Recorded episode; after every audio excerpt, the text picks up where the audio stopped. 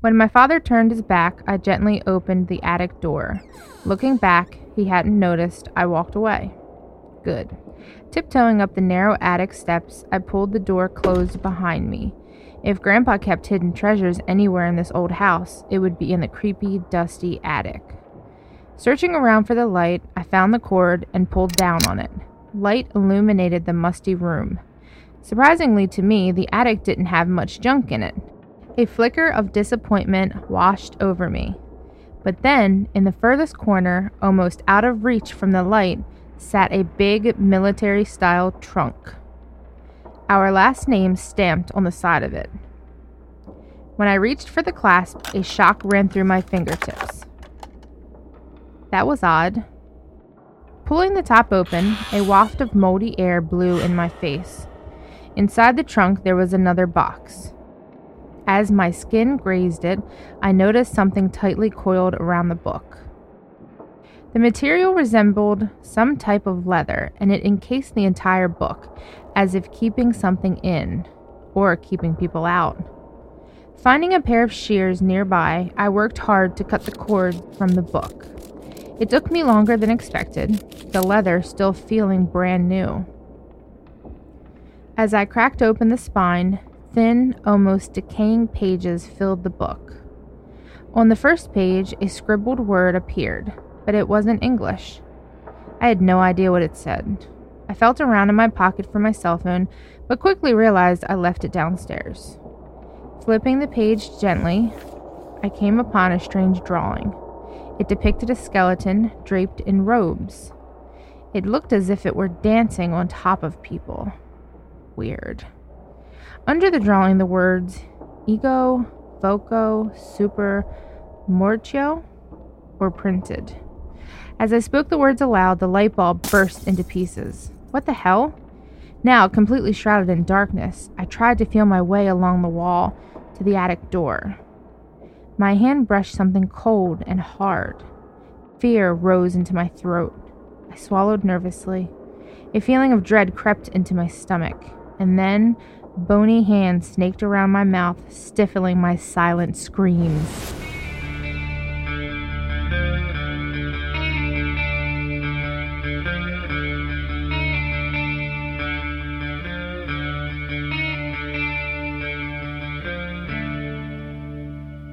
Welcome to the House of Harris.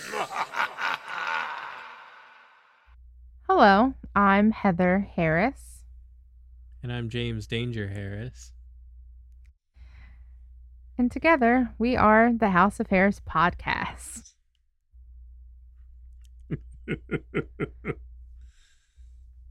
I'm going to need you to stop saying that in the intro. no. There is nothing dangerous about you. You are the least dangerous person in the world. Super dangerous. Thank you. You very are much. not. Please How- give me an example of how you're dangerous. How was your week? How was your week, Heather? It was okay. That's not an exciting answer. It was fun. How was your week, James Danger Harris? Hmm. Dangerous. No, it wasn't. No, it wasn't. You worked a lot I did work a lot. and left Okay. me home with your toddler. This week we're finally leaving Baltimore to do a story far from here. Where's that? Hell. I mean, Bohemia. Isn't Baltimore kind of like hell? Yeah, pretty much. Sorry. Uh, what comes to mind when I say creepy old books? The Necronomicon, the Voynich Manuscript, Twilight. Oh, no. Do not jab Twilight. The Book of the Dead. I've never wanted a human's blood so much in my life. Stop imitating Twilight. I trust you. You're not funny. That's a sacred book. No, it's not. Actually, we are going to be talking about the Codex Gigas, or Devil's Bible, the world's largest medieval illuminated manuscript.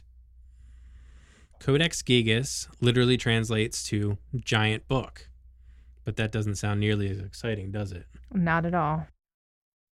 It was written in the early 13th century in the Benedictine monastery of, let me not try to butcher this, Podlazisk.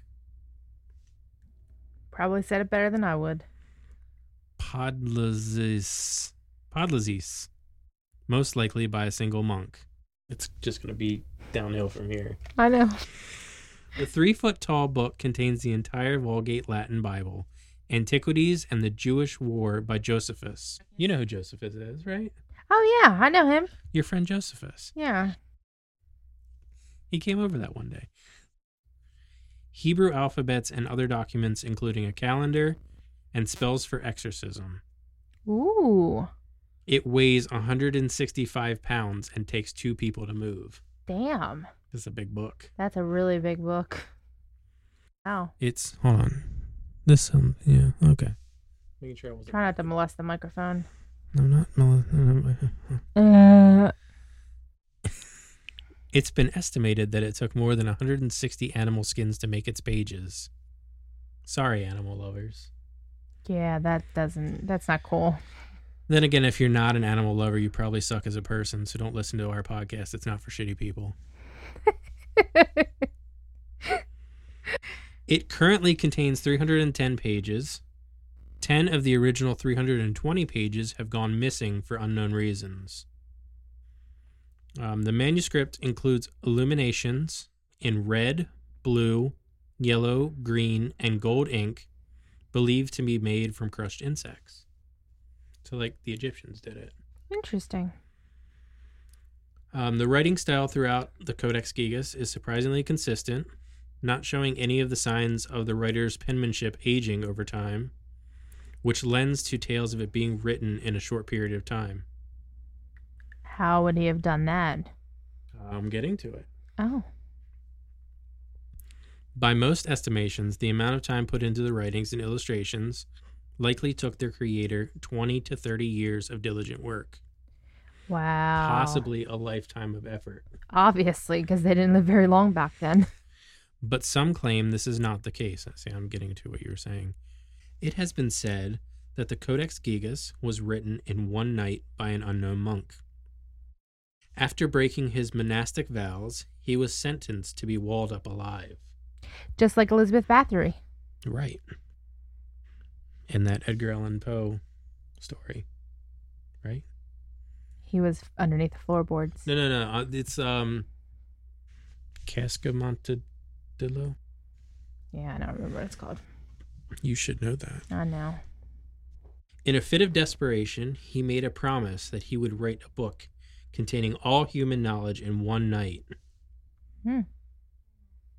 I guess that's enough to get you out of being walled up alive. Yeah. Um, after realizing he couldn't complete the task, he made a pact with the devil himself to complete his work. And now we get to the reason why it's called the Devil's Bible.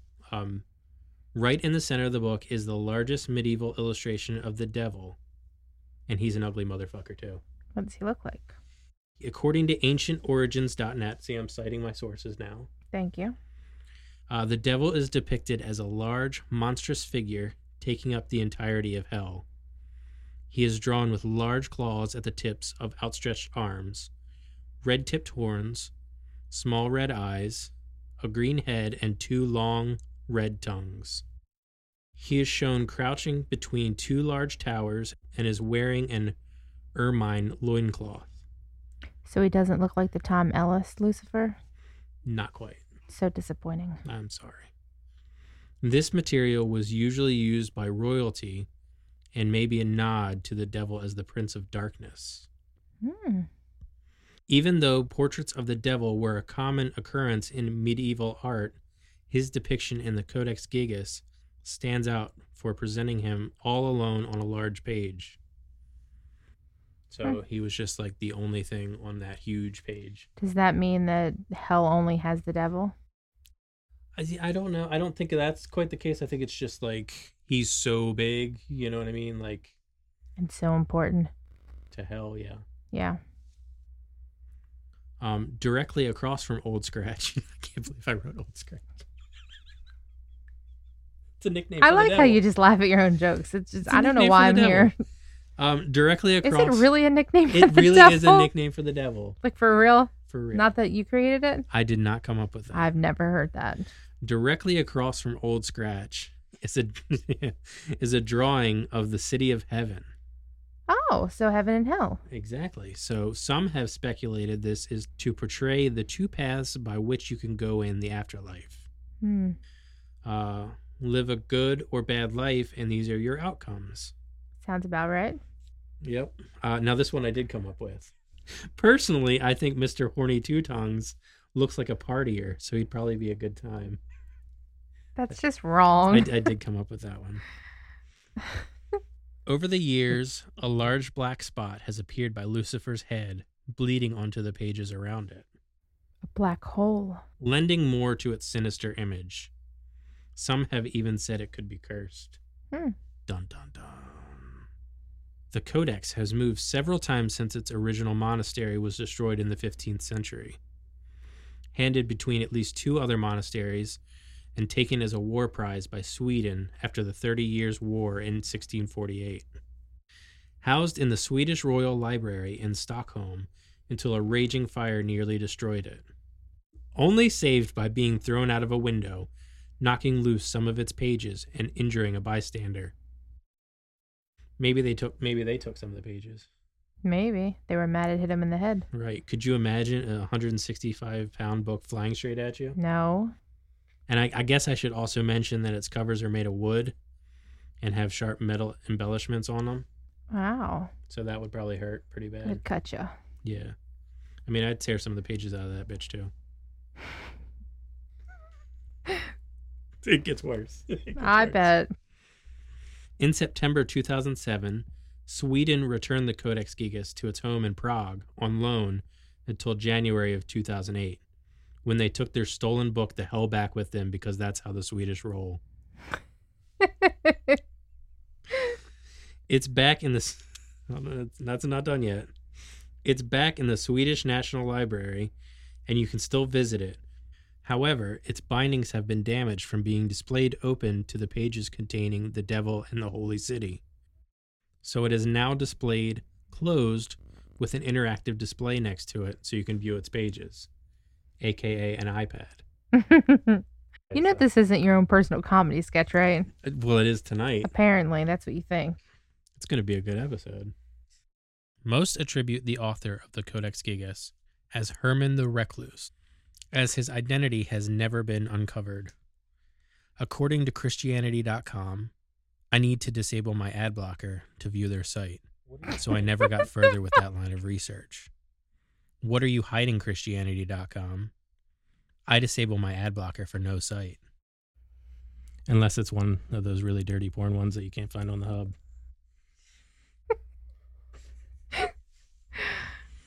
So, what do you think about this 800 year old book? Is it just a large collection of stuff or the work of the devil himself? Do you believe that books can hold power? Absolutely. Not in the sense that they're magical. But when you think about it, I mean, what is what is the Bible? That's powerful or the Torah or the Quran or any any book like that is powerful to I mean Harry Potter? Come on. Okay, so what's the point of this book? It just holds stories and tells about the devil and heaven. I mean, it's a 165 pound book with Mhm. however many pages. What's the 310. point? What does it tell us? It's the entire Bible. Oh, so it's the entire Bible. hmm Old Testament and New Testament. That's it. And then a No. picture of the devil. Uh, the picture of the devil, and then there's other books contained within it, and So what do they tell us? Stuff Mm. history, more stuff the about history God. of Jews, and other stories, and spells. And So how did he exorcisms. know all this stuff? Some people believe that the missing pages are um, stories about how to be a monk, or possibly alchemy, or all kinds of stuff. Incantations, Could be, yeah, spells. right. So do you believe that this book was written in one night? No, So how long do you think it took for them to write it I think it or him? How That's- long it took for him to write it? I think it probably took 30 years. So do you think that he was walled up and it took him 30 years to write it? Like wh- how would he survive that? Well, so um Benedictine monks are known to be sort of hermits. Right. So he probably spent his time alone in a room just writing this book. And So you don't think he was walled up? I don't think he was walled up. I think he self imposed his isolation. Hmm. So the stories that he included were over a span of time that they were released. So it's kind of like the Bible came first or whatever, and then each story came as he learned of it and added it to the collection. I think it was more just spreading knowledge in an interesting way. You know, one huge, bu- the largest medieval book. You know what I mean? Yeah. Do you believe the stories are real inside of it? That's a loaded question. I know it is. That's why I asked it. I do not believe the stories inside of it are real. None of because them? Do you think he took the stories that other people have written, i.e., the Bible, the different parts of the, the Old Testament, New Testament, and just wrote it all in the book? Yeah, I mean, I'm pretty sure he was using a copy of the Bible to make his version in the book. I don't. I mean, he wasn't right. He wasn't writing it verbatim or like somebody wasn't reading it to him, and he was just writing it down. I think it was one of those things where he copied it over. You know what I mean? So if the Bible's been recreated so many times, why is it so hard for you to believe that any of the stories in it could be true? I'm not talking about the whole thing. I just mean. Oh, I, there's- I don't necessarily believe that none of it is true. I think that as a whole, it's the thing about the Bible. Okay. So if you really want to get into this, the thing about it is it's all word of mouth, right? Mhm. Anytime you tell a story, it changes over time. True. Like the game of telephone. Right. So I think that at some point a lot there's a lot of truth in mo- in most of the stories. I don't think that they necessarily connect together the way that The writer connected them together. right. And the writer being many writers because each book has its own author Mm-hmm. telling the word of God, Mm-hmm. right? Yeah. So when you get that many people telling a story and then you try to put it together, I think there's a little bit of I'm not saying that it's wrong, I'm not saying that it's right. I'm just saying that personally I think that maybe there's more to it than just what's there on the paper. Do you believe that this book was written in one night with a pact to the devil? Hmm. It doesn't really seem feasible that somebody could write a book in one night unless there's some type of magic behind it, i.e., the pact with the devil. Right. Yeah, nah, I don't really think so. You don't believe in pacts with the devil? Oh no, I believe in pacts with the devil. I believe people make those all the time. But do you do you think that they are real, or do you Mm. think it's it's all selling your soul to get something, and it's all in someone's head? And Yeah, I'm not really. Sh- I don't think it's real. Yeah. Well, I don't know. I mean, I believe in heaven and hell, and I believe in all that stuff. So I, I guess I part of me does believe that it could be real. But this book, I mean, if he made a pact with the devil to write it, wh- I don't understand what the point would be. It's not like the devil has some type of power over the book. I mean, I know you said there's pages that are missing, but it's not like it's a spell book or it's a book that's going to bring about the end of the world. you would think that if you wrote a book hmm under the devil's spell, Yes, it probably wouldn't be the Bible, right? correct. It would be something magical, incantations, uh, evil. things. Yeah, I don't think the devil really cares about the Bible. it would be something promoting him as exactly. the Lord or whatever you want. Exactly. Yeah, so I, I'm not really sure that the guy made a pact with the devil and that's what came from it. our resident theology expert Dan Miller, because we have one of those now because we're a legitimate podcast, wanted me to remind people that when it comes to Satan, Satan exists because God allows him to exist. the notion of a monk praying to Lucifer would be pretty far out since the devil still works for God. Do you want to know what the oldest printed book is? I can take a pretty good guess. Would you have known that before you did research for this episode? Maybe. No, you didn't. I am a learned man. Is it the Bible? It's the Gutenberg Bible. The Gutenberg Bible? Yes. The guy from um what's that movie? The guy from Police Academy? Shut up. The Eh. Steve Gutenberg Bible? I looked up what the most printed book in history was. Also the Bible. Of course, it was the Bible. Uh, the Bible far outsold any other book with a whopping 3.9 billion copies sold over the last 50 years. And then you have quotations from the works of Mao. Mao Zedong, Yeah, how did you know that? because I know who that is. That one came in second with 820 million copies sold. And do you want to guess what the third one was? Twilight. No, it was not Twilight. Harry Potter. Yes, it was Harry Potter. I guess you know everything, don't you? I'm the man. Except you don't. It's not Harry Potter. It is Harry Potter. Yes, I got it was. right. Yeah, you Holy did. You got it shit. right. Um, You're a wizard, Harry. This episode was brought to you by paper because we shouldn't need 160 donkeys to make a fucking book. that's funny. So that's it for tonight's episode on the Codex Gigas. Do you want to know what next week's episode is going to be about? Maybe a little teaser. Aye, lassie. So I guess you're trying to give it away without actually asking me. What's it about? It's going to be about water creatures. The Loch Ness.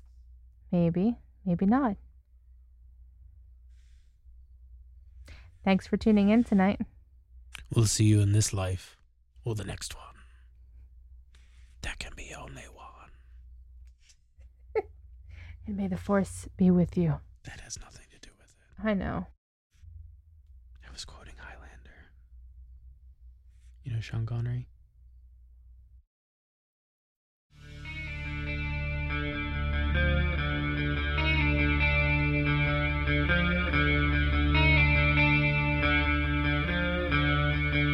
Hi, I'm Heather Harris. And I'm James Danger Harris, Stop saying that! but it's my nickname. But you can't, because then I can't. I will laugh. That's not your. Who calls you that? I do, Nobody calls you that. but it's it's gonna stick one day. Are you going to do this the right way? Yes, but I'm gonna edit it the wrong way.